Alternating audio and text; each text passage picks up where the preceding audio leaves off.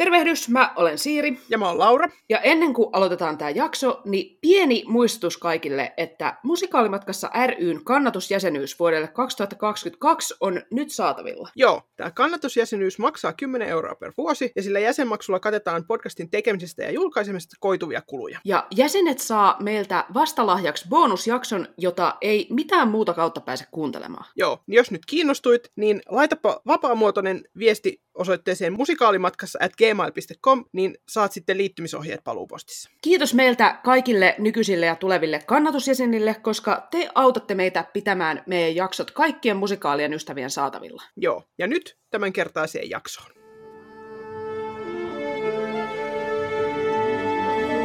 Musikaalimatkassa Siirin ja Lauran kanssa.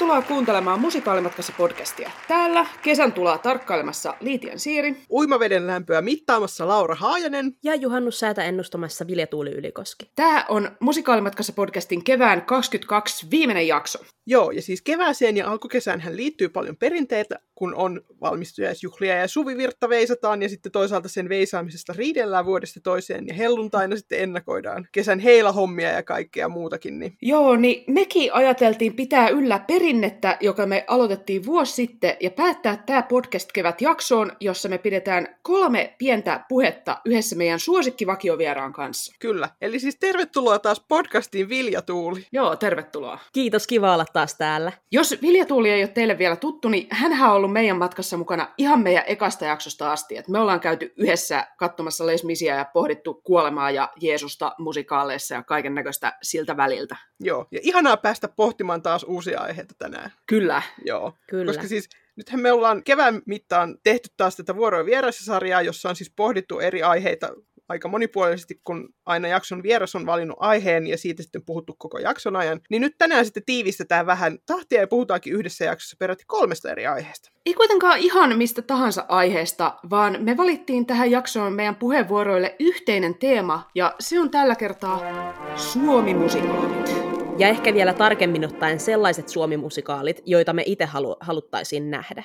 Joo, eli siis sukelletaanpa tästä nyt suoraan asiaan. Kyllä. Ensiksi mä aion kertoa teille, että miksi Varissua-musikaali pitäisi saada pikavauhtia takaisin ohjelmistoon. Sitten mä kerron, mistä syystä Tom of Finland oli onnistunut musikaali. Ja lopuksi mä esittelen musikaalin, jota ei ole vielä olemassa, mutta joka kyllä pitäisi olla. Mutta mä en halua spoilata sitä vielä, että mikä se on, niin kuunnelkaa sitten jakso loppuun asti, niin saatte tietää. Otetaan jakson ensimmäinen minimonologi, Sirja Varissua.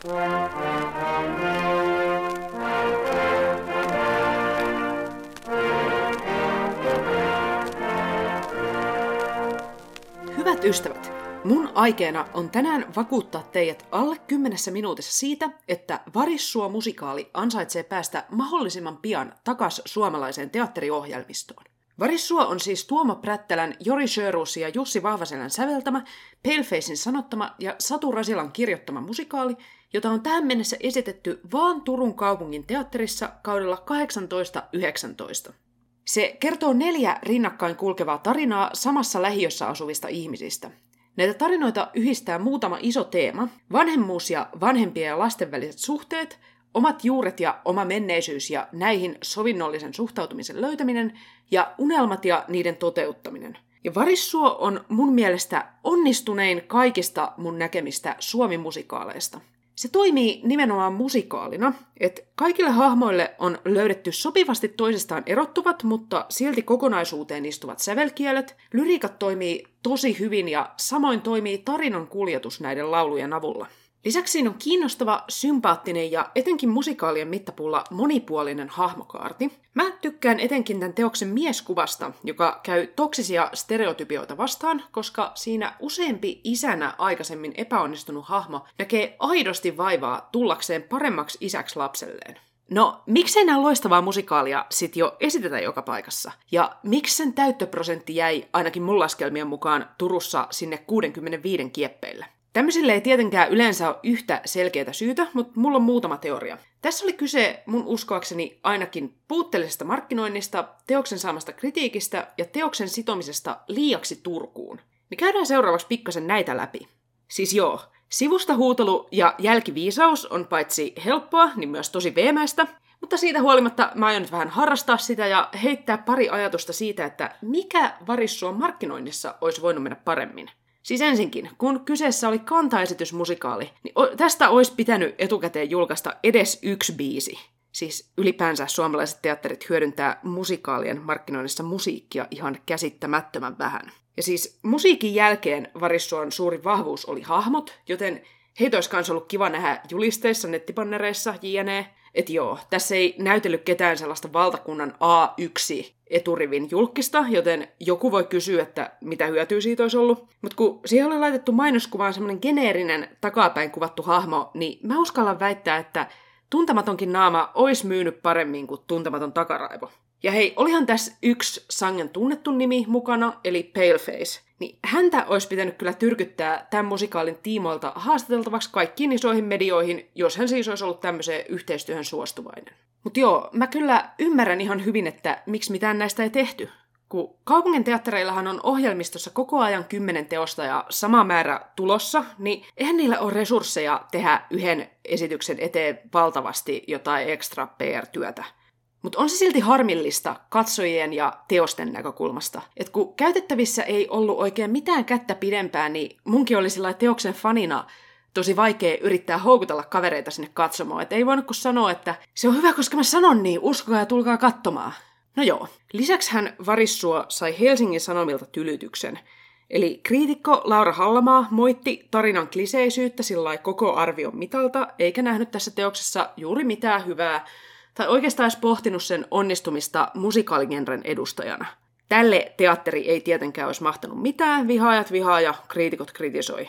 Tämä tuskin pilas mitenkään kaikkeen myyntiä, koska muistelen, että esimerkiksi Turun Sanomat tykkäsi enemmän, mutta varmaan tämmöinen lannisti ainakin osan kauempana asuvista potentiaalisista teatterimatkailijoista niin heidän musikaali-intoa. Ja siis mä ymmärrän kyllä hyvin sen kritiikin, että tämä teos kuvasi varissuon ja lähiöelämän kliseiden kautta. Eihän se todellakaan kertonut mitään oikeasta varissuosta, vaan kyse oli sataprosenttisen fiktiivisestä tarinasta, jonka pääpaino oli itse asiassa jossain ihan muualla kuin siinä lähiöelämässä. Ja tästä tulee nyt lisää jälkiviisautta, mutta ehkä tämä teos olisi alun perinkin kannattanut nimetä jotenkin muuten ja ehkä keksiä sitä varten niin kuin uusi fiktiivinen tapahtumapaikka. Koska silloin ne katsojat, jotka nyt juuttu siihen, että eihän Varissualla oikeasti ole tollasta, olisi ehkä voinut keskittyä paremmin tarinan oikeaan sisältöön, eli perhesuhteisiin. Ja ehkä tämmöinen muutos olisi voinut tehdä tästä teoksesta helpommin lähestyttävän ulkopaikkakuntalaisille teatterifaneille ja myös muille teattereille. Olemme sitä vähän tällä jälkikäteen miettinyt, että monikohan mahto olettaa, kun kuuli, että tämmöinen musikaali tulee, että no se on varmaan kolme tuntia jotain turkulaisuudessa piehtarointia, että turhaa edes mennä sinne, kun en mä tiedä varissuosta mitään. Mutta siis tiedoksi kaikille uutta ohjelmistoa etsiville teattereille, oikeasti se tapahtumapaikka on Varissua-musikaalissa tarinan suhteen niin epäolennainen, että sen teoksen voisi hyvin muokata tapahtumaan vaikka Korsossa, Alikeravalla tai Mordorissa. Tai he miksei vaikka Espoon Westendissä tai Kauniaisissa, niin saisivat ne lähiöstereotypiat kunnolla kyytiä. Koska toinen kritiikki, joka siinä Hesarissa esitettiin, oli nimittäin, että tässä teatteriyleisössä on nyt musikaalikatsomossa pällistellä eksoottisen lähiön elämää.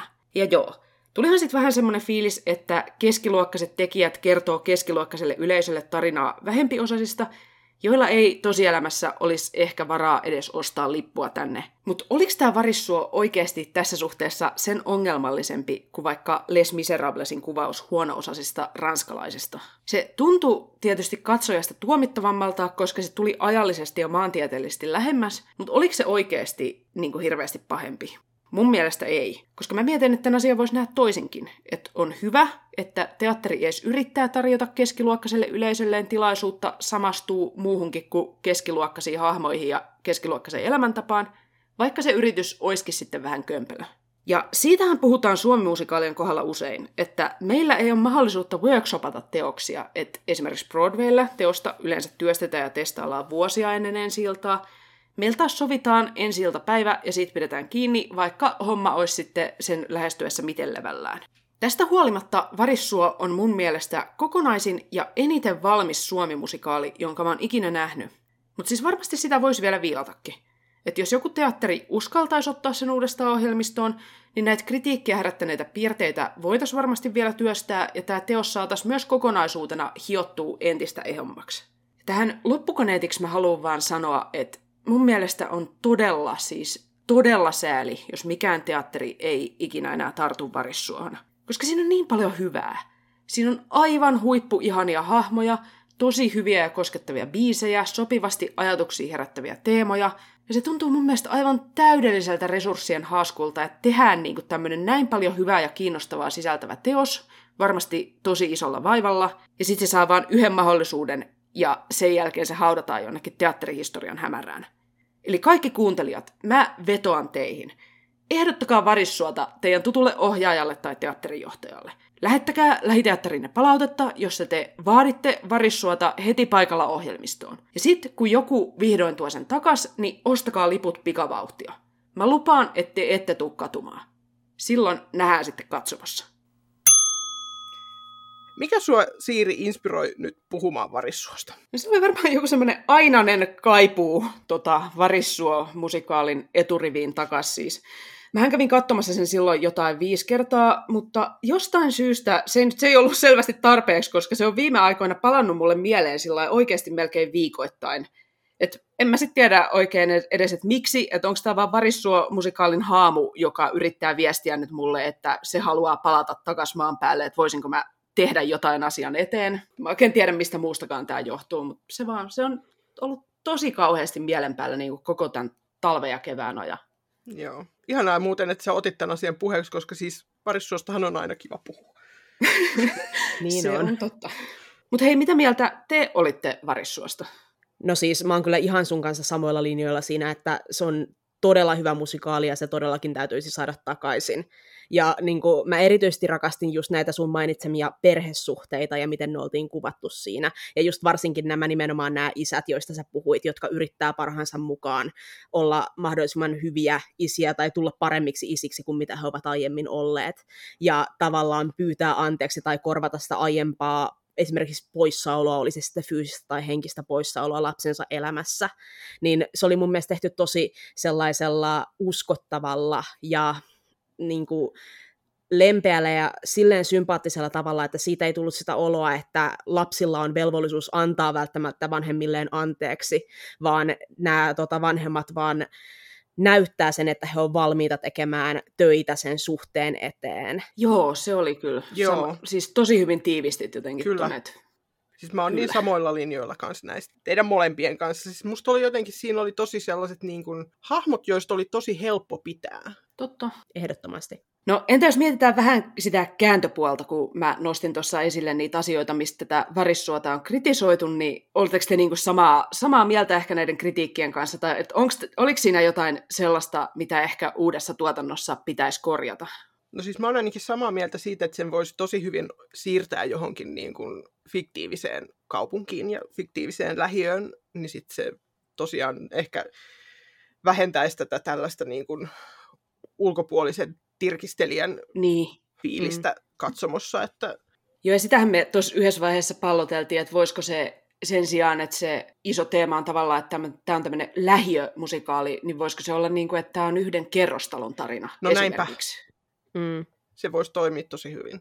Että ei sen tarvii niin kuin olla just, että tällä alueella on tällaista, vaan että tässä nyt meillä sattuu olemaan kerrostalorappu, missä asuu tällaisia ihmisiä. Niin. Et... Joo, se toimisi tosi hyvin. Se toimisi tosi hyvin. Ehkä mä voin myös heittää, vaikka nyt äsken pidinkin jo yksin puhelun, niin silti vielä sellaisen, sellaisen pointin tähän, että kyllä mä sen tota, Hesarin kritiikin kanssa olen siitä samaa mieltä, kun siinä nostettiin esille, että tässä on niinku liikaa vahinkoraskautta, niin siinä kyllä oli vähän sellainen, että onko tässä niinku yhtäkään lasta, joka olisi suunniteltu. Ja varsinkin, että siinä oli niin kuin yksi tota, näistä päähenkilöistä oli teinityttö, joka paitsi, että hänellä oli vaikeat välit hänen isänsä kanssa ja hänellä oli niin kuin myös vaikeat välit hänen kuolleen äitinsä muiston kanssa, niin sitten hän tuli vielä raskaaksi, niin mä mietin, että eikö tämä nyt riittäisi, että tällä tyttöparalla on niin vaikeat sen vanhempien kanssa, että täytyykö täytyykö tässä olla vielä tämä teiniraskaus sivujuoni? Että voisiko sen joko jättää kokonaan pois tai sitten nyt tulee vähän spoileria, mutta hän sitten päättää pitää sen lapsen ja synnyttää sen ja ilmeisesti kasvattaa sen itse, niin voisiko ehkä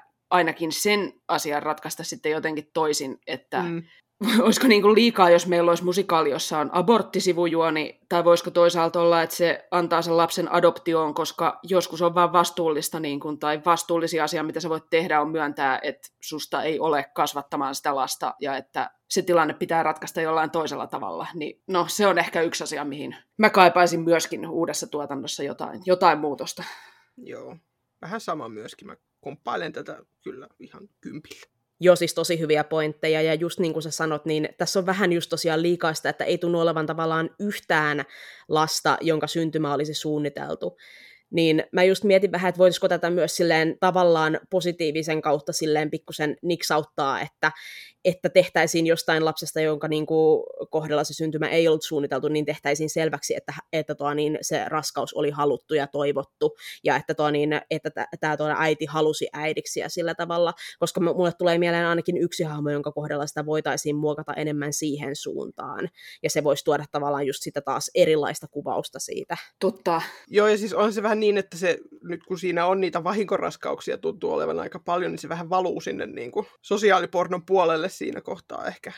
Jep. Mm, totta. Kyllähän se laajentaisi myös, että kun tässä kuitenkin on mun mielestä hyvin pitkälle siinä musikaalissa kyse tosi tällaisista niin kuin yleisinhimillisistä lasten ja vanhempien välisistä suhteista, mm. niin se myös niin kuin laajentaisi sitä vanhemmuuden kuvaa siinä, jos korostettaisiin sitä, että niin, on olemassa sellaistakin vanhemmuutta, joka on niin kuin täysin suunniteltua ja toivottua ja haluttua. Niinpä.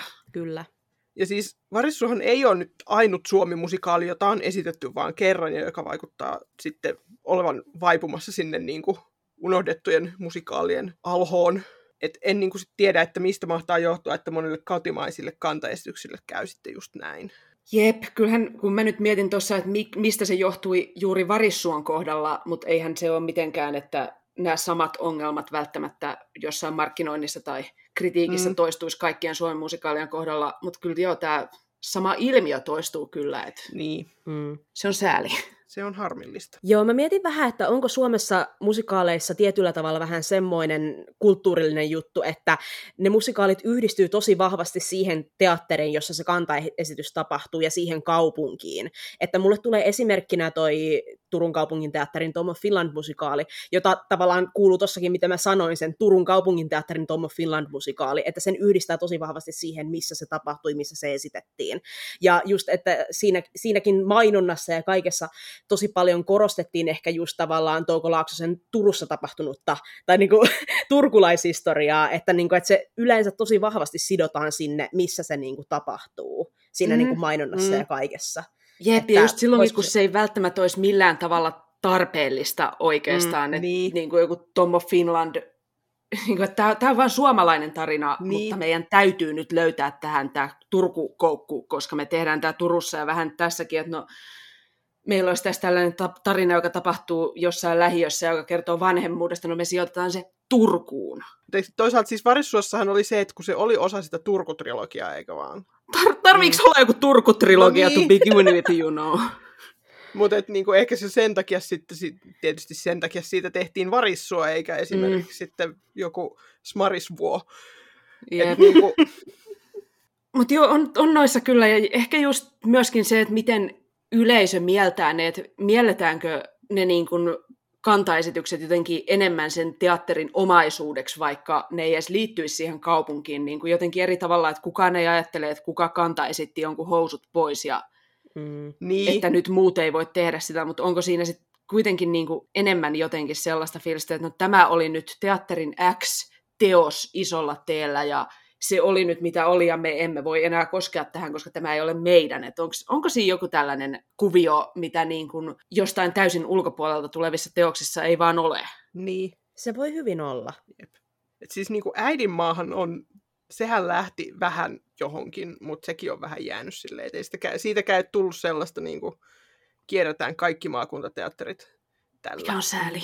Niin, koska Mm. sekin on hyvä musikaali. Kyllä. Tulee tuossa myös mieleen, että mitenköhän tarkasti suomalaiset teatterit mahtaa seurata toistensa musikaaleja ja käydä katsomassa niitä. Että kun itse musikaalifanina törmää siihen ongelmaan, että ei jaksa tai pysty aikatauluttamaan ekskursiota johonkin uuteen Suomi-musikaaliin, joka tapahtuu kaupungissa X, niin silloin kun se saa ensi iltansa ja kohta se esityskausi onkin jo ohi, niin jos teattereilla on tämä sama, ja sitten ne vaan menee ohi, ja sitten kun ei ole edes sitä yhtä biisiä, josta saisi vähän niin kuin maistiasta siitä, että millainen se musikaali oli, niin sitten ne vaan menee ohi ja suoraan sinne unholaan.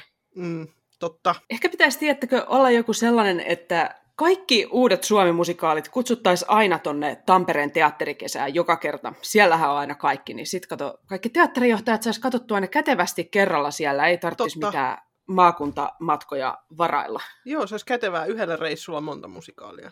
Kyllä. Faneille hyvä. voisi myös olla sellainen Suomi-musikaalipassi, mitä voisi sitten leimata siellä ja viides, Kyllä. viides ilmaiseksi. Se olisi hirveän kiva. Toi olisi tosi hyvä. Joo, ja siis nyt Tampereesta puheen ollen, niin siis hatunnostoa tuonne Tampereen työväenteatterin suuntaan, kun siellä on ruvettu puuhaamaan näitä siis cast recording hommia, niin kyllä Joo. Hamlet on kanssa sellainen, mistä voisin ottaa toisen version joskus. Joo, nyt niin kuin voi toivoa, että joku sitä Hamlettia toivottavasti kuuntelee jopa jossain, kun se on niin, mahdollista ja niinpä. saa siitä inspiraatioa, että hei, meidän pitää tehdä tämä. Kyllä. Mutta joo, jos siis varissuoja ei teitä kiinnostamaan, niin meillähän on arkistoissa siihen liittyvä jakso, jossa me jutellaan käsikirjoittaja Satu Rasilan kanssa teoksen synnystä, niin laittakaahan se tämän jälkeen soittolistalle. Mutta me siirrytään nyt tämän jakson seuraavaan aiheeseen, joka onkin Turun kaupunginteatterissa kantaesitetty musikaali, jota ei ole kantaesityksen jälkeen muualla nähty, vaikka olisi ehkä ihan kiva nähdä, että mm, niin, mm, meillä on laajat mm, puheenaiheet Kyllä. tässä jaksossa. Joo, eli siis Vilja Tuuli, ole hyvä.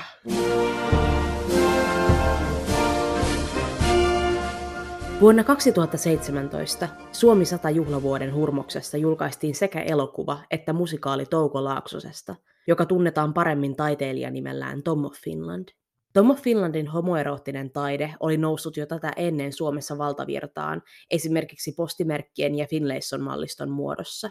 Oli siis kaiketi korkea aika sille, että kiinnostuttiin miehestä messevien melojen takana. Sotien jälkeinen Suomi ei ollut homoille ystävällinen paikka. Ja ehkä siinä on yksi syy sille, miksi ihmisiä kiinnostaa niin suuresti tarina miehestä, joka julkaisi 1950-luvulta alkaen pornopiirroksia hymyilevistä miehistä, joille homous ja miesten välinen erotiikka tuntui olevan rajaton ilon lähde. Tässä puheenvuorossa mun väitteeni on, että Turun kaupunginteatterin Tom of Finland-musikaali kertoi Touko Laaksosen tarinan aivan oikein, ja että maailma tarvitsee enemmän juuri tämän kaltaisia homotarinoita.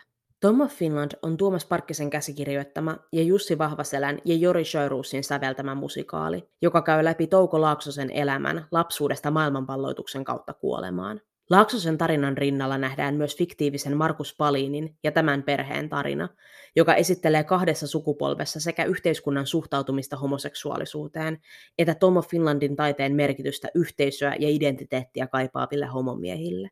Musikaalissa Laaksosen taide elää omaa elämäänsä, ja monet tunnetuista Tom of Finland-piirroksista tuodaan lavalle esimerkiksi tanssin keinoin.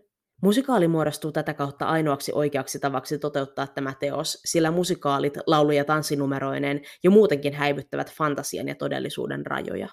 Kun mä sanon, että maailma tarvitsee just tämän musikaalin kaltaisia homotarinoita, mulla on mielessäni hyvin tietynlainen historiallisiin sateenkaariväkeä koskeviin tarinoihin liittyvä ilmiö, jossa jokainen tarina esitetään tietynlaisen kärsimyslinssin läpi. Tuntuu kuin sillä hetkellä, kun saadaan päähän kertoa vaikka 1900-luvun alkupuolella eläneen homomiehen tarina, otetaan käteen bingokortti, jossa ruuduissa lukee vankila, käännytysterapia, kiristäminen, hakatuksi tuleminen, kastraatio, psykiatrinen pakkohoito. Ja näistä ruuduista on saatava vaikka väkisin rastitettua tietty määrä, että voidaan ajatella, että ollaan riittävän tiedostavia siitä, kuinka vaikeaa ja surullista oli olla homo ennen vanhaan. Siinä, että historiallisesta homofobiasta kerrotaan, ei ole tietenkään mitään pahaa, mutta jokaisen historiallisen homotarinan vääntäminen samaan kärsimysmuottiin jättää meille vääristyneen kuvan historiasta. Jokaiseen ihmiskohtaloon sovellettava kärsivän homon narratiivi peittää alleen sen, kuinka nämä ihmiset elivät elämää, joka oli täynnä iloa ja surua, kuten mikä tahansa muu ihmiselämä, ja kuinka rikas ja mielenkiintoinen ihan vain jo Suomen homojen historia on. Tämän takia on virkistävää, että Tom Finland-musikaalin vastauskysymykseen, millaista oli olla homo 1900-luvun Suomessa, ei ole vain vaikeaa ja surullista, vaan musikaalissa näkyy, että taustatyötä Suomen homojen historiasta on tehty. Esimerkiksi Markus Palinin hahmon selonteko siitä, miten seksiä hakevat miehet lähestyvät toisiaan, on täysin uskollinen sille, miten Valdemar Melanko kirjasi sen ylös tutkiessaan asiaa 60-luvun Helsingissä. Kuten voi lukea Melangon kirjasta Puistohomot, raportti Helsingin 1960-luvun homokulttuurista. Toinen mua itseään riemastuttava asia on, että musikaali sivuaa homoseurapiirien liikanimiperinnettä, jossa turvallisuuden ja huvin vuoksi homomiehillä oli lempinimiä, jotka saattoivat olla pelkästään satunnaisesti valittuja naisten nimiä tai viitata johonkin kantajansa ominaisuuteen. Musikaalissa lavalla heilahtavat helppoutensa mukaan nimetty Seslonki Iida ja siemensyöksystään tunnettu Hekla. Nämä molemmat on aivan oikeasti 1940-luvulla eläneiden homomiesten liikanimiä. Sen verran maineikkaista tyypeistä oli muuten kyse, että eräässä illanvietossa 60-luvulla heidän nimensä kirjoitettiin ylös noin 40 muun liikanimen kanssa, koska illanviettäjät tajusivat, kuinka tärkeää olisi tallentaa liikanimiperinne jälkipolville.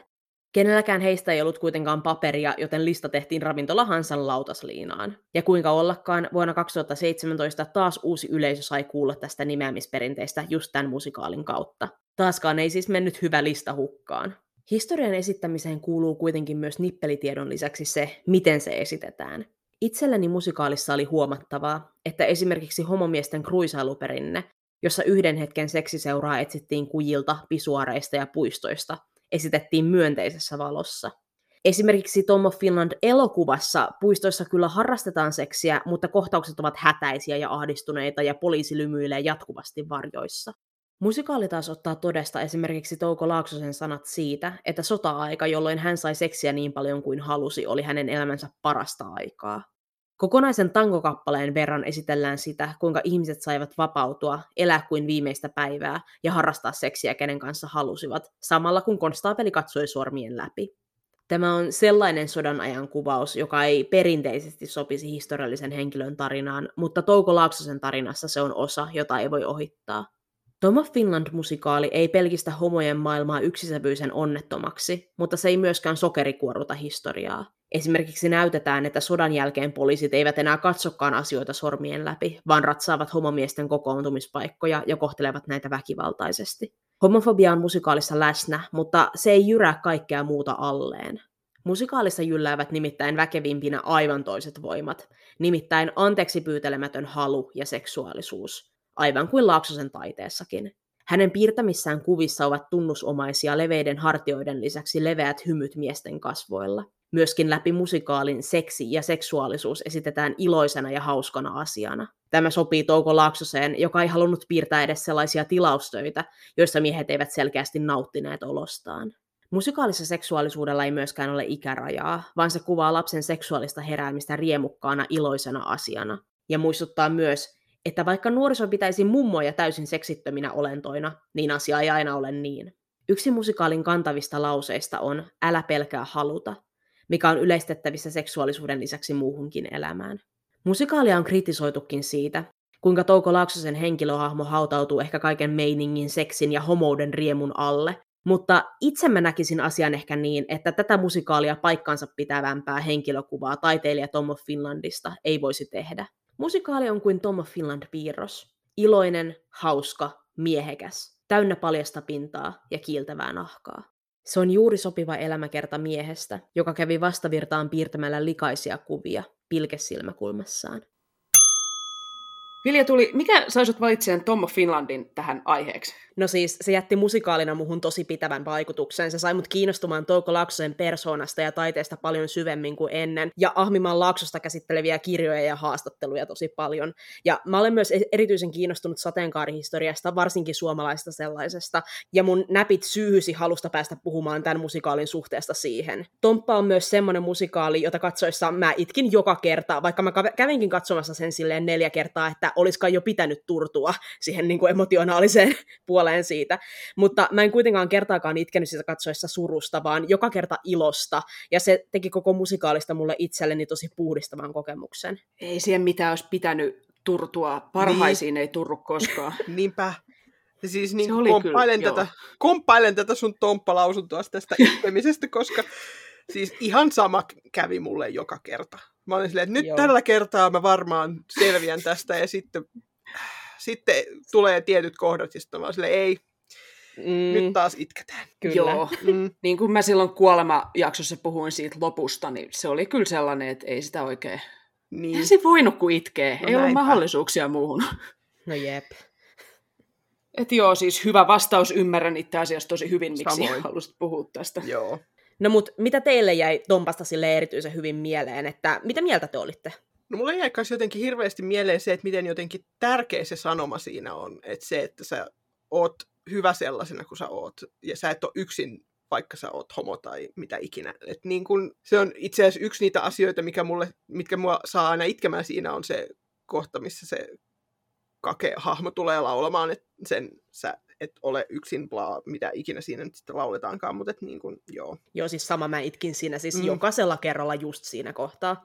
Mulle ehkä jäi myös positiivisena mieleen se, että miten niin kuin aiheensa näköinen ja kuulonen musikaali tämä oli. Että tässä oli niin kuin aika roisia lyriikkaa esimerkiksi ja aika niin kuin lavasteissa esimerkiksi käytettiin näitä Tom of Finlandin piirroksia ja ei sillä lailla ujosteltu mitään, mitä niissä Mm. oli, vaan näytettiin ihan kaikki messevät melat ihan mm. kaikessa komeudessa. Ja musta se oli oikeasti niin kuin, musta se oli just sen näköinen ja kuulonen kuin pitääkin olla. Että Joo.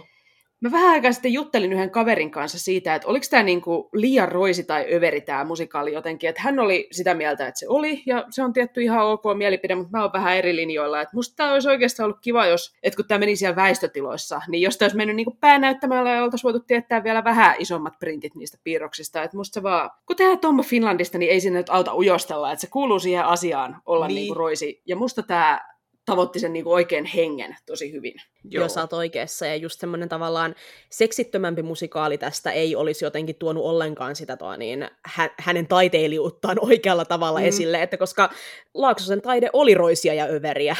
Niin. Ja no niin kuin sä mainitsit tuossa vähän siitä, että no tästä on se elokuvakin, ja se oli sitten ehkä hiukan se seksittömämpi versio.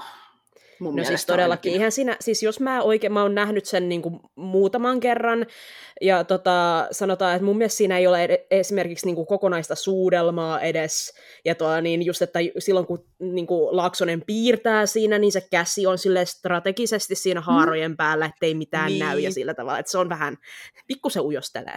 Joo, se jäi kyllä vaivaamaan mua oikeasti, että miten niitä piirroksia sensuroitiin siinä leffassa. Joo. Et, what? Mitä? Mm. Mulla on vähän huonossa muistissa. Mä oon nähnyt sen kerran ja siitäkin on jo aikaa, mutta joo. Kyllä jäi kans vähän sama fiilis silleen, että kun on ollut nähnyt sen musikaalin ja sitten on silleen, että no oliko tämä nyt tässä sitten tämä elokuva. Että... Joo, se ehkä kärsi se leffa kyllä tästä kontrastista, että oli vaan Mm. mm. sellainen, että no, tämä musikaali nyt tajus tämän homman kyllä. Niin. Joo, siis kyllä siitä niinku tavallaan, että kun musikaalista, niinku, että vaikka siitä on a- aikaa, niin siitä niinku, mulla on ainakin tosi niinku, tarkasti kohtauksia ja vuorosanoja ja lyriikoita mielessä, mutta sitten tosiaan niinku, siitä leffasta, niin se ei ole samalla tavalla mieleenpainuva, eikä se ole samalla tavalla kohteensa näköinen. Mm. Mm. Ehkä mä voisin nostaa vielä semmoisen asian esille, mistä mä tykkäsin, että musta tämä Touko Laaksonen itse esitettiin ymmärtääkseni hyvinkin tosielämälle uskollisesti, niin jotenkin tosi kivasti tässä, että se oli sillai lempeä ja herrasmiehen oloinen tyyppi, joka nyt vaan tykkäsi harrastaa seksiä piirtää pornoa, ja nämä ei ollut mitenkään niin kuin toisensa poissulkevia ominaisuuksia. Et vaikka siinä tosiaan pikakelattiin vuosikymmenien verran tätä suomalaista homohistoriaa ja siinä tapahtui tosi paljon, niin kyllä tämä nimihahmo tuntui mun mielestä silti kaiken sen keskellä niin kuin uskottavalta ja moniulotteiselta. Et olisin ehkä vähän sitä, että siinä ei niin kuin hirveästi ehkä menty siihen, että oliko hänen persoonassaan mahdollisesti jotain epämiellyttävämpiä puolia. Voi olla, että niitä oli enemmän kuin mitä tässä musikaalissa esitettiin, mutta kyllä se musta musikaalihahmona se oli niin kuin sympaattinen kaveri. Joo. Joo, kyllä. Olen samaa mieltä kyllä. No mut hei, jos me kerran haluttaisiin, että Tom of Finland tulisi musikaalina takaisin, niin kuin me haluttaisiin, että, toi, niin, että Varissuo tulisi, niin tuleeko meille mitään samalla tavalla, kun me pohdittiin, että miten Varissuota voisi korjata, niin jos tulisi tällainen Tompan toinen tuleminen, niin, tota, niin mit, mitä, millaisia asioita me haluttaisiin niin kuin ehkä muuttaa tässä musikaalissa, tai mikä voisi kaivata sellaista pientä päivitystä? Ehkä se isoin asia, mikä mulle tulee mieleen, niin on toi Kaija Laaksosen hahmo, että sitä voisi ehkä kyllä vähän korjata. Joo, tämä Joo. nimihenkilön sisko. Joo. Samaa mieltä. Ehkä nyt siis siitä näkökulmasta, että mä en puhu todellisesta Kaija tai Touko Laaksosesta, vaan ihan näistä musikaalin fiktiivisistä hahmoista, niin musta tämä musikaalikaajan hahmo oli niin kuin hyvin lähellä sitä, että se olisi tuonut tähän tarinaan jotain aidosti kiinnostavaa näkökulmaa, mutta se ei sitten kuitenkaan oikein ihan päässyt sinne asti, vaan sitten siinä kuitenkin jäätiin niin kuin tämän teoksen ainoan tällaisen niin kuin ison naishahmon kohdalla pyörimään sitten siinä, että hän ottaa ja rakastuu samaan mieheen kuin mihin hänen veljensä on rakastunut ja se mies ottaa sitten se veljen. Ja miten se on hänelle kriisi, niin se jotenkin tuntuu, että onko, tämä nyt, onko tämmöinen Tom of Finlandin tarinassa tarpeellista? Jos mä oon ihan samaa mieltä, että periaatteessahan, koska tässä Tom Finlandin tarinassa niin me tosi paljon korostetaan seksuaalisuutta ja tavallaan ja tällaista, niin mun mielestä olisi ihan sinänsä kiinnostava näkökulma se, että kun kaipaa seksuaalista läheisyyttä tai romanttista läheisyyttä, mutta sitä ei saa, niin se olisi voinut olla ehkä monille tavallaan myös samaistuttava näkökulma ja monille yksinäisille tosi ehkä tärkeä näkökulma tässä musikaalissa. Mutta sitten kun se on niin kuin, mutta kun Kaija on meidän ainoa naispäähenkilö tässä musikaalissa ja tavallaan ainoa semmoinen kunnollinen naisnäkökulma, mikä me saadaan, niin ei sitä kauhean tuore kuva tule, kun niin kuin hänen koko tämä niin kuin konfliktinsa on se, että voi että kun saisin sen miehen ja oikeastaan kun jokainen nainen tarvitsee sen miehen ja minä en sitä saa ja se on minulle se niin kuin suurin angstin aihe tässä maailmassa, niin se, se tuo, siitä, siitä tulee vähän semmoinen kulunut. Joo. Joo. Ja just kun siihen tulee vähän väkisinkin se sukupuolinäkökulma just siinä mielessä, että kun tämä on ainoa tärkeä naishahmo mm. tässä teoksessa, sitten sitä miettii, että, niinku, että se olisi myös ollut musta eri viba, jos joku mieshahmo olisi angstanut tätä, koska sitten se olisi ollut enemmän osa niin kuin sitä, että vaikka Tomma Finlandin taide, miten vapauttikin homomiehiä ja näin, niin ei se nyt tarkoita, että kaikki, kaikki ongelmat olisi niin kuin niitä kuvia katsomalla poistunut. Et nyt kun se oli niin kuin liitetty naishahmoon tämä yksinäisyyskulma, niin siitähän tuli niin kuin vähän, vähän ehkä puolivahingossakin hyvin niin kuin sukupuolittunut asia mm. jollain tavalla. Kyllä. Ja ehkä vielä, en mä tiedä, tiedetäänkö esimerkiksi tämän oikein Kaija Laaksosen parisuhdehistoriasta mitään, onko teillä käryä tästä? Mä en ainakaan tiedä mitään. Siis hän pysyi naimattomana, mutta just tavallaan, että musta on tietyllä tavalla tosi ikävää, että me kuullaan tarina naisesta, joka pysyy naimattomana, ja sitten se ensimmäinen reaktio, mikä meille ehkä tulee, on, että hän olisi ollut siitä onneton ja olisi niin, ollut siitä niin. katkera. Niin eikö, niin kuin, miksi se näkökulma tähän ei ole, että jos hän pysyy naimattomana, niin mitä jos hän oli niin kuin onnellinen sinkku, jos hän valitsi sen ihan itselleen, ja se niin. oli niin kuin se, mitä hän halusi olla, niin mm-hmm. joo, ei kovin raikasta todellakaan. Mm. Tietenkin voi ihan hyvin olla, että tällä oikean elämän Kaijalla tämä asia olikin kipeä, että ehkä hän olisi kaivannut kumppania, olisi kaivannut miestä, olisi kaivannut avioliittoa, mutta just tavallaan, koska me ei tiedetä, niin tavallaan, miksi me valitaan nimenomaan tässä täysin fiktiivisessä teoksessa katsoa hänen niin kuin, henkilöään tätä kautta, ja valitaan niin kuin, ajatella, että tämä oli hänen elämänsä se suuri kriisi, että se kertoo jotain siitä, miten me nähdään, varsinkin kun me katsotaan tuo niin naisen elämää, josta me ehkä tiedetään rajallinen määrä asioita, niin miten me nähdään se niin kuin kokonaisuutena, kun me nähdään se tämän yhden asian kautta ja tehdään siitä tavallaan hänen koko tarinansa. Joo, ja siis eikö siinä leffassa ollut joku samanlainen juonikuvio? Vai muistaaks mä väärin? Joo, siis siinä ei ollut ihan yhtä tavallaan kuin tässä, tässä Kaijalla, niin kuin tällä niin kuin Kaijan ihastuksella oli suurempi rooli tässä musikaalissa, mutta se oli siinä leffassakin ihan Joo. tämä sama kuvio. Että on se nyt hienoa, että niin kuin kaksi, kaksi teosta on päätynyt jotenkin tähän ihan samaan mm. väsyneeseen ratkaisuun, niin mm. wow. Ja siis ei tämä musikaalin Kaija mun mielestä sellaisena kuin se on, se ei ollut mitenkään välttämättä huono hahmo sinänsä. Siis mä esimerkiksi tykkäsin siitä, että miten se nosti siinä sen angstibiisissä esille, että niin kuin perhe painostaa sitä siitä, tai suku painostaa, että miksi niin. lapsia ei ole tullut ja näin. Niin kuin, että onhan nämä asioita, mitkä on niin kuin monille sinkkunaisille tuttuja vieläkin, että mm-hmm. tulee tällaisia niin kuin kysymyksiä ja saa osakseen painostusta ja pyöritellään silmiä, että miten toi ei nyt ole ketään löytänyt, vaikka itse ehkä haluaisi löytää ketään eikä haluaisi niitä lapsia. Mutta musta se oli vaan, että mitä tämä hahmo tekee tässä musikaalissa. Tämä on vaan sellainen tarina, että tuntuu niin kuin, että tämä tyyppi on nyt karannut jostain ihan muusta tarinasta kertomaan näitä ongelmiaan tähän. Et mm. Ehkä Tuosta saisi varmasti niin kuin hyvä musikaali, joka keskittyisi niin kuin enemmän näihin teemoihin, mutta just se, että onko näiden paikka Tom of Finlandissa, ei ehkä. Juuri näin. Niin. No mutta mitä tälle hahmolle voisi ehkä tämän musikaalin hahmona tehdä, että se toimisi paremmin? No siis varmaan jos siinä esimerkiksi keskityttäisiin enemmän siihen niin kuin sisaruskateuteen siellä niin kuin taiteen alalla, että kun se Touko osaa piirtää paremmin kuin Kaija ja Touko löytää sen oman tyylinsä ja yleisönsä, mutta Kaija ei, niin siinä olisi ehkä ollut ihan riittävästi. Joo, olisi ollut vähän vähemmän stereotyyppinen mm. näkemys ehkä siihen, että mikä häntä hatuttaa tässä tilanteessa. Jep. Joo, se olisi, ja se olisi vielä paremmin sopinut tämän musikaalin teemoihin, koska se olisi keskittynyt nimenomaan tähän taiteeseen mm. ja piirtämiseen. Jep.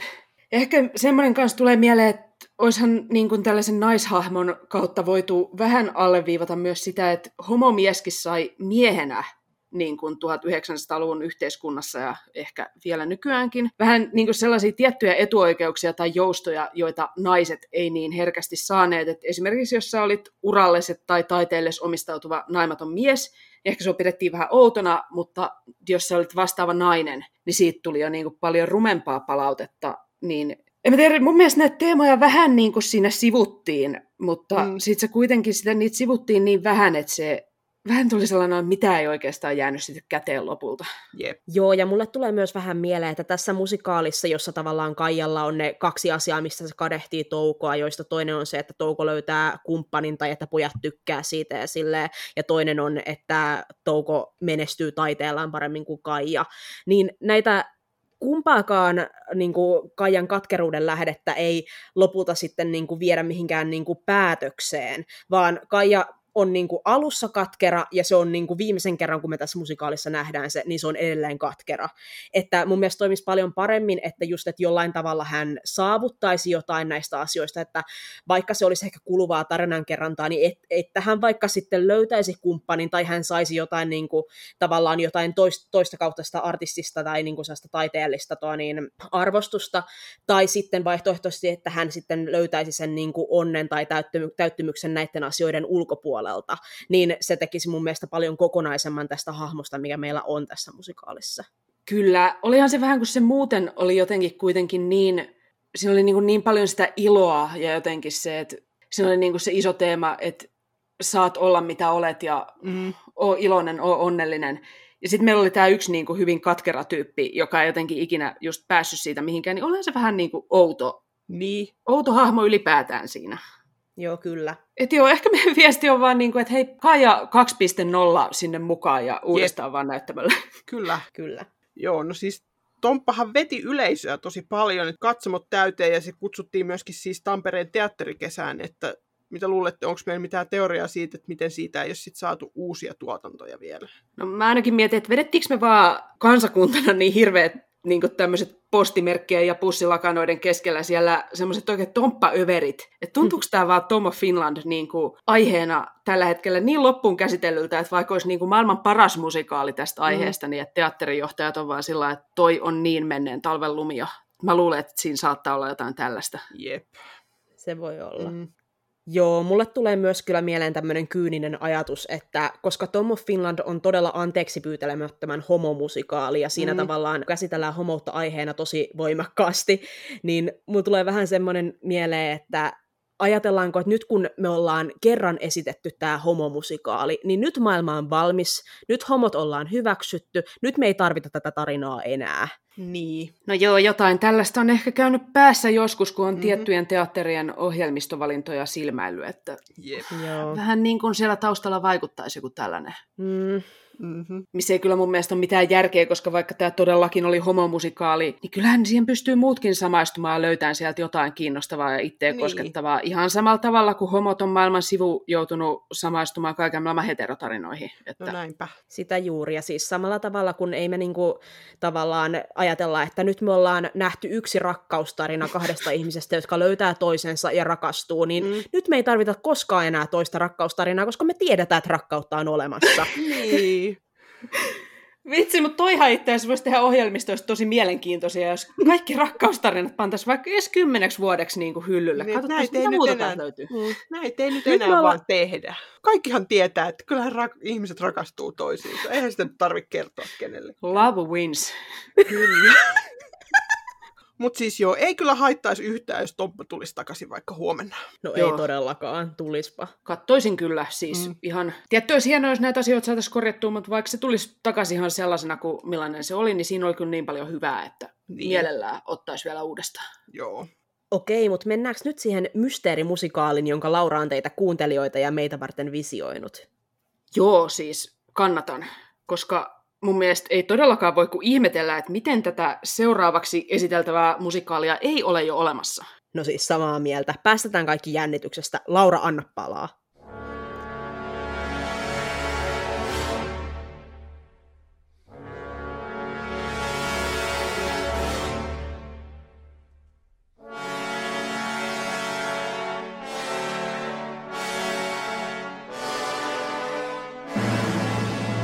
Meillä kerran on yhdestä kansainvälisesti tunnetusta suomalaisesta taiteilijasta, Touko Laaksosesta, eli siis Tom of Finlandista musikaali, niin mä olen sitä mieltä, että tähän maahan mahtuisi toinenkin musikaali pitkän ja monivaiheisen uran tehneestä, kansainvälisesti tunnetusta, koko kansan rakastamasta ja sateenkaarevasta taiteilijasta. Enkä siis nyt enää puhu Touko Laaksosesta, vaan kyse on tietenkin Tuve Janssonista. Mä olen aivan vakuuttunut, että Tuven elämästä ja teosta saisi aivan erinomaisen musikaalin.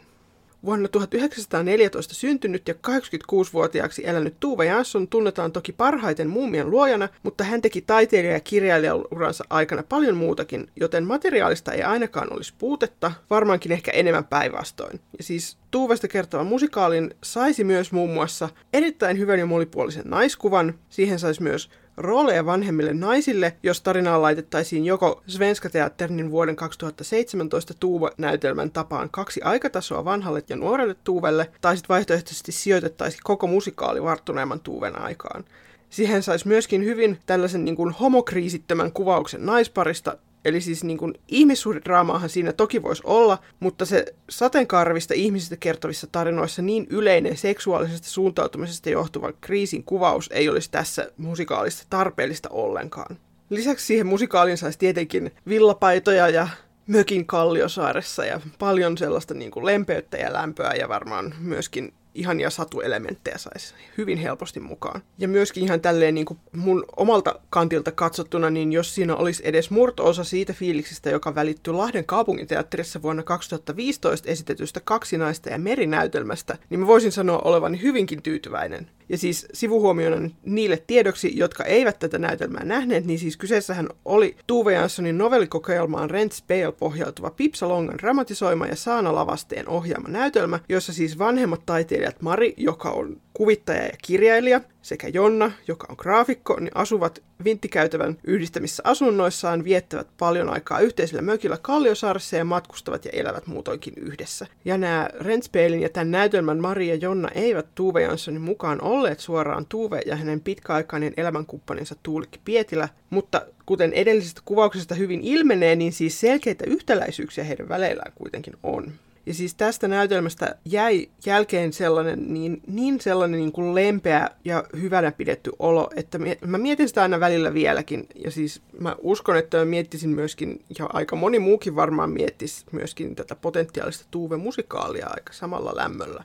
Mä uskon siis vakaasti, että Tuve Janssonista saisi mitä mainioimman ja sellaisen niin kuin yleisöä hyvänä pitävän musikaalin, ja se sopisi vallan mainiosti näiden Tuve Janssonista kertovien vuoden 2020 Tuve-elokuvan ja myöskin tuon edellä mainitun Svenska Teatterin Tuve-näytelmän seuraan. Ja siis, jos sen haluaisi jotenkin juhlavuoteen yhdistää, niin no, Tuuven satavuotis syntymäpäivä on valitettavasti mennyt jo aikaa sitten, mutta esimerkiksi 110 vuotta tulisi mukavasti täyteen ihan kohta. Eli missä viipyy Tuuve musikaali? Minä vaan kysyn. Laura, mikä inspiroi sua visioimaan tämän Tuve Jansson musikaalin? No siis ehkä se, että kun sitä tosiaan ei ole vielä. Ja siis myöskin se, että mä katsoin sen leffan ihan tässä vähän aikaa sitten. Ja sitten niin sen jälkeen on ollut vähän sellainen, että miten tästä tosiaan ei ole vielä musikaalia, koska tässä on kaikki musikaalin ainekset tässä tarinassa. Ja suomalaiset rakastaa Tuve Janssonia, niin yhtälö ei nyt niin kuin vaan, en tiedä miksi ei ole lähtenyt, mutta toivotaan, että jonain päivänä lähtee. Mutta joo, mitäs fiiliksiä tämä idea teissä herättää? Mussa tämä herätti ainakin sellaisen fiiliksen, että tänne tämä heti paikalla. Siis mekin päästäisiin perhana hetkeksi tässä podcastissa ruikuttamasta tästä musikaalien ihmiskuvasta ensinkin, koska mm-hmm. tuossa olisi tosiaan mahdollisuuksia niin kuin tosi monenlaisiin positiivisiin kuvauksiin. Ja lisäksi siis Tuve Jansson on vaan niin mielenkiintoinen ja monipuolinen tämmöinen niin ns. suuri suomalainen, että olisi vaan tosi jännä nähdä, että miten sen tarina muuntuisi musikaalimuotoon. Et siinä, siinä tosiaan on niin paljon aineksia, on niin kuin suuria tunteita ja on taiteilijuutta ja on kaikkea jännää, niin come on! Mm-hmm. Missä mättää? Joo, siis ihan samoilla linjoilla, että mäkin olen katsonut sen elokuvan ja se on aivan ihana. Ja tuo, niin just tavallaan se pistää miettimään sitä Tuuven tarinaa ja just, että kuinka siinä olisi tosi paljon kaikkea tämmöistä, mihin voitaisiin musikaalin keinoin tarttua. Ja just mitä sä sanoit tuossa, että Tuuvea rakastetaan. Kaikki suomalaiset, aina kun Tuve Janssonista puhutaan, niin se on se meidän, se meidän taiteilija. Niin. Niin kyllä mun mielestä me ollaan, me ollaan ansaittu musikaali hänestä. Kyllä. Joo. Ja mun mielestä ainakin olisi kiva, jos tämä Tuve-musikaali olisi just ennen kaikkea taiteilijuuden ja sellainen niin kuin luovuuden kuvaus, eikä siis minkään naistaiteilijuuden, vaan niin kuin ihan vaan taiteilijuuden. Kyllä. Et niin kuin me vähän meidän edellisessä jaksossa puhuttiin, että miksi miehet saa aina ilmentää niitä ihmisyyden suuria tunteita musikaaleissa ja naiset sitten naiseuden, niin musta tässä olisi niin kuin mahdollisuus naispuoliseen musikaalihahmoon, jonka kautta ilmennettäisiin niin kuin todellakin ihmisyyttä ja taiteilijuutta. Et kun kuitenkin Tuve oli taiteilijana tosi monipuolinen, ja lisäksi tässä on vielä sitä plussaa, että kun se ei edes kuollut ennen aikojaan viinaan, ja kun mm-hmm. miettii, että millaisia taiteilijakuvauksia meillä ehkä yleensä musikaalimuodossa esitetään, niin tämä olisi todella raikas myös siitä syystä. Totta. Siis tämä niin olisi. Ja siis tuli mieleen, että siis Svenskanillahan oli vähän aikaa sitten tämä Emma Klingenbergin konserttiesitys, että siitä ei ole ihan hirveän pitkä matka musikaaliin enää. Totta. Totta. No mitä olette sitten mieltä, että millaisia musiikki- tai tanssikohtauksia tässä potentiaalisessa Tuuve-musikaalissa voisi olla? No, mulle heräsi heti sellainen visio tästä, kun mä kuuntelin tota sun avausta, että mä haluan niinku ison ja äänekkään kriisibiisin, jossa muumit ahdistaa tätä meidän nimihenkilöä. Koska siis tosielämän Tuve Janssonhan koki tämän maineensa muumien luojana toisenaan niinku taakkana, ja toivo tulevansa tunnetuksi kuvataiteilijana, eikä minään niinku muumimammana. Ja Mm. tällainen, niin en mä tiedä, musta siitä saisi hyvän sellaisen, vähän, vähän Fra- Frank Wildhornin musikaalien näistä isoimmista biiseistä inspiraatioa, siitä saisi hyvän sellaisen painajaiskohtauksen. Ai ai, se olisi hyvä Sitten kyllä. saisi niin hienon. Mutta siis sen mä haluan lisätä, että mä en siis halua mitään konkreettisia muumeja tähän heilumaan. Ehkä tämä on epäsuosittu mielipide, kaikkihan rakastaa käydä muumimaailmassa, paitsi minä, koska mun mielestä on kammottavaa, kun muumeja tuodaan tänne meidän tosimaailmaan. Mä en, mä en halua olla samassa tilassa muumien kanssa, Mm. mutta siis muutenkin myöskin siis ihan henkilökuvana musta olisi hienoa, jos tässä ei juututtaisi niihin muumeihin, vaan ihan otettaisiin se Tuve Janssonin koko kuva, mitä kaikkea hän teki. Totta. Ja siis niin kuin, toisaalta nämä niin kuin, lavalle tuodut muumikostyymit sopisi kyllä, jos se tosiaan olisi niin kuin sellainen painajaiskohtaus. No joo. Sitten, sitten ne ehkä menis, mutta joo, mä oon kyllä muuten sun kanssa ehkä samaa mieltä tästä, että ei niitä nyt kyllä muuten tarvisi siellä olla. Luuletteko, kun se muumikorporaatio on niin hirveän tiukka siitä, että miten tätä muumitavaramerkkiä käytetään, niin antaisiko ne tehdä tällaiseen taiteelliseen musikaaliin tota, sellaisia painajaismuumeja, miltä esimerkiksi puuttuisi pupillit? Siis en Hmm. usko, että, en usko, Joo, että lähtisit. niin. Vaikka kuinka taiteellisesti kertoisimme Tuve Janssonin tarinan, niin Punainen Ei. valo loistaa muumipeikon silmistä. Täydellistä. Musta tämä pitäisi tehdä niin kuin teatteri Goes Rogue ja tekee Joo. sen joka tapauksessa. Taiteen vuoksi. Taiteen vuoksi. No, mulle tuli ehkä tämmöinen pikkusen lempeämpi ajatus mieleen, kun mä aloin miettimään sitä, kun on lukenut tätä Tuuven ja Tuulikin välistä kirjeenvaihtoa, niin kuinka kauniisti he kirjoittaa toisilleen ja kuinka niin kuin sulosia ja ihania ja iloisia ne kirjeet on, niin mä vaan mietin, että näiden kahden rakkausduetosta saisi ehkä höttöisimmän ja romanttisimman ikinä. Tiedätkö muuten, kuka tekee hyviä höttöisiä rakkausruettoja? Frank Ei. Wildhorn. Ei tee. joo, joo, me haetaan Eli meidän kuulkaa. pitää Wildhornilta tilata tämä musikaali. Kyllä, Jotain. siis sehän voisi olla hyvä, kun olisi jenkkisäveltäjä, niin hän saisi, hänellä olisi tähän sellaista etäisyyttä tähän aiheeseen, Totta. niin siitä voisi tulla parempi itse asiassa. Hmm. Mm.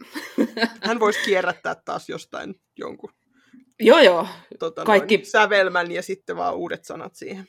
Jep, kun niitä ei ole esitetty niin hirveästi, paitsi Jekyll ja Hydea, niin hänen muita teoksia täällä Suomessa, niin se voisi ihan hyvin kierrättää jotain, koska ei me edes tunneta niitä. No niin. Täydellistä. Paitsi Ja sitten teo- Wildhorn-nörtit on sille, ahaa! Siiri katsomassa kahden ystävänsä kanssa. Kyllä. Mutta mä en kyllä tiedä, että onnistuisiko Frank Wildhorn täs- tässä, koska niinku se ei saisi tappaa tätä päähenkilöä tuo niin traagisesti nuorena, niin onnistuisiko se? Totta. Totta, voisi kyllä olla hänelle hiukan hankalaa, mutta... Hitsi, tästäpä tuli kummallinen visio. Mä en ollenkaan ajatellut tota. Että... Joo, ei kyllä, en ajatellut kanssa, kun aiheen valitsin, että tämä päätyisi tällä, tällaisille poluille, mutta Mutta hei, tämä on luovuudessa just se hieno juttu. Kyllä. Syntyy kaikkea ennen, niin kuin aivan ennen näkemätöntä. Joo. Ei, mutta joo, siis ihan, ihan vakavasti ottaen musta siis toi kuulostaa tosi ihanalta, että millaisia mm. Lemmenduettoja tähän saisi. Ja muutenkin myöskin, kuten niin kuin Tomma Finlandissa nähtiin, että siis yhdistelmä kuvataide plus koreografia, niin, niin. se on niin kuin jotenkin tosi kiinnostava. Niin tässäkin niin kuin, olisi mahdollisuuksia myös sen tanssin osalta vaikka mihin, kun ottaisi sieltä teoksista inspiraatioa. No näinpä. Joo, tuossa mietin samaa ja mietin myös nimenomaan lavastuksen ja puvustuksen kannalta, että voisi ottaa just ehkä vähän inspiraatiota sieltä Tuuven töistä, niin se mm. olisi tosi hienoa. Jep, jotain niin kuin värimaailmaa esimerkiksi, miten se ehkä vaihtui hänen töissään niin kuin hänen Joo. eri elämänvaiheissa, niin siitähän saisi kaikkea tosi mielenkiintoista. Joo.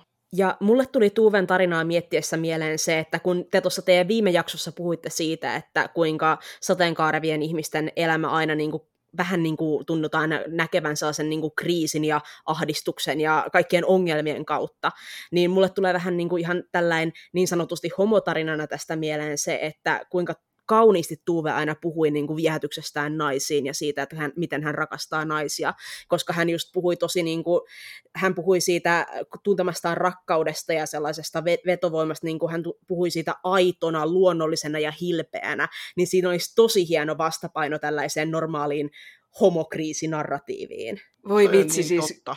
Kyllä. Tämä olisi niin hyvää jatkumaa myös tuolle Tommo Finlandille mm. jotenkin tällainen todellakin toinen hyvin positiivinen sateenkaareva suomalainen taiteilijatarina. Jep. Totta. Sydän lämpenee joku tätä ajattelee, mm. nyt vaan oikeasti. Kuka teatteri lähti starttumaan? Näinpä. Saa ihan vapaasti varastaa kaikki ideat tästä. Ehdottomasti. Mm. Mä en nyt sanonut tätä tuossa alustuksessa, mutta siis mulla on yksi tällainen niin unelmaroolitus, mikä mulle tuli mieleen kanssa tässä tätä aihetta pohtiessa, niin siis kun toi Tommi Kinnunen sanoi tuossa edellisessä jaksossa, että, että olisi kiva nähdä esimerkiksi Seela Sella vanhana lesbona jossain niin kuin aktiivisena toimijana, niin miten olisi Seela Sella vanhana tuuvena? Oi Oisko? vitsi! Oisko vähän kova? Olisiko aika siis olisi niin hieno. Ja siis tämähän olisi muutenkin tästä saisi roolitusten kannalta todella tykin, just kun mm. sä heitit niistä, että tässä voisi olla eri aikatasoja, niin just se, että tässä voisi olla monta tosi tykkiä tuvea ja ah, oikeasti mm. joku tehkää tämä. Siis mä näen tämän jo niin kirkkaana, että miten hyvä tästä voisi tulla. Kyllä. No mut hei, kuka tämän ohjaisi? Ehdottomasti Jaakob Höglund. Kyllä. Kuka no niin, muu mukaan. Niin. Että joo, tosiaan idean varastaminen on täysin ilmaista, ei maksa teille yhtään mitään, jos siellä joku nyt on silleen, että voi hitsi, tuopa olisikin hyvä idea, niin viekää pois ja toteuttakaa. Me, meiltä kyllä irtoaa näitä, me ei edes tehdä näillä mitään, että ottakaa ne. No näinpä. Me olemme vain iloisia siitä. Tulemme sitten katsomaan, kun se on valmis. Kyllä. Mm. En tiedä, alkaako tämä vähän vedellä nyt viimeisiään tämä meidän kevään viimeinen jakso tässä?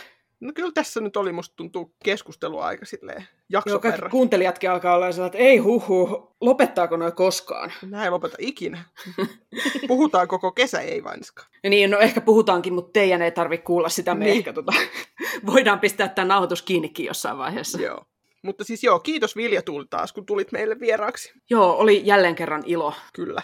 Joo, kiitos. Oli kyllä tosi ilo tulla taas puhumaan teidän kanssa tähän podcastiin. Ja jos teidän mielestä oli myös ilo kuunnella tätä, niin meidän jaksoarkistossahan on myös kaksi muuta tällaista kolmen pienen puheen jaksoa, joissa Vilja Tuuli on mukana. Että jos haluatte lisää tätä settiä, niin ettikää meidän jaksosyötteestä nimillä Jaettu kurjuus on helpompi kestää ja Juontajat ja kolme pientä puhetta. Joo, ja sitten jos taas nämä suomimusikaalit jäi kiinnostelemaan, niin kannattaa vierailla meidän SoundCloud-profiilissa osoitteessa soundcloud.com kautta musikaalimatkassa-podcast, jonne me ollaan tehty meidän suomalaisia kantaesityksiä käsittelevistä jaksoista soittolista. Kyllä, ja tämä oli tosiaan tämän kevään viimeinen jakso, ja me vetäydytään nyt kesätauolle miettimään, että mitähän kaikkea mielenkiintoista ja musikaalista me oikein syksyksi keksitäänkään teille kaikille iloksi ja opetukseksi. Joo, eli viettäkäähän sitä odotellessa hyvää kesää ja muistakaa musikaalimatkailla. Ja seuratkaa meitä teidän Lemppari-podcast-sovelluksessa, niin näette heti, kun meidän jaksot taas jatkuu. Joo, ja nyt tähän loppuun kysymys kuuntelijoille, niin mitä ajatuksia nämä jakson aiheet teissä herätti, ja minkä suomimusikaalin te haluaisitte palauttaa ohjelmistoon, ja entä kenestä tai mistä aiheesta pitäisi teidän mielestänne tehdä uusi suomalainen kantaesitysmusikaali? Kyllä, kertokaa meille. Me ollaan sosiaalisessa mediassa, Facebookissa nimellä Musikaalimatkassa, Twitterissä at musikaalimatka ja sähköpostia saa laittaa osoitteeseen musikaalimatkassa at gmail.com. Joo, ja jos tässä oli nyt taas sellaiset puheenaiheet, että tuli heti mieli puhua kaverikin kanssa näistä aiheista, niin pistäkää jaksoa jakoon. Kyllä, kaveri ilahtuu ja mekin ilahdumme. Kyllä. Ja nyt musikaalimatkassa kiittää ja kuittaa. Siiri kiittää. Ja Laura kuittaa.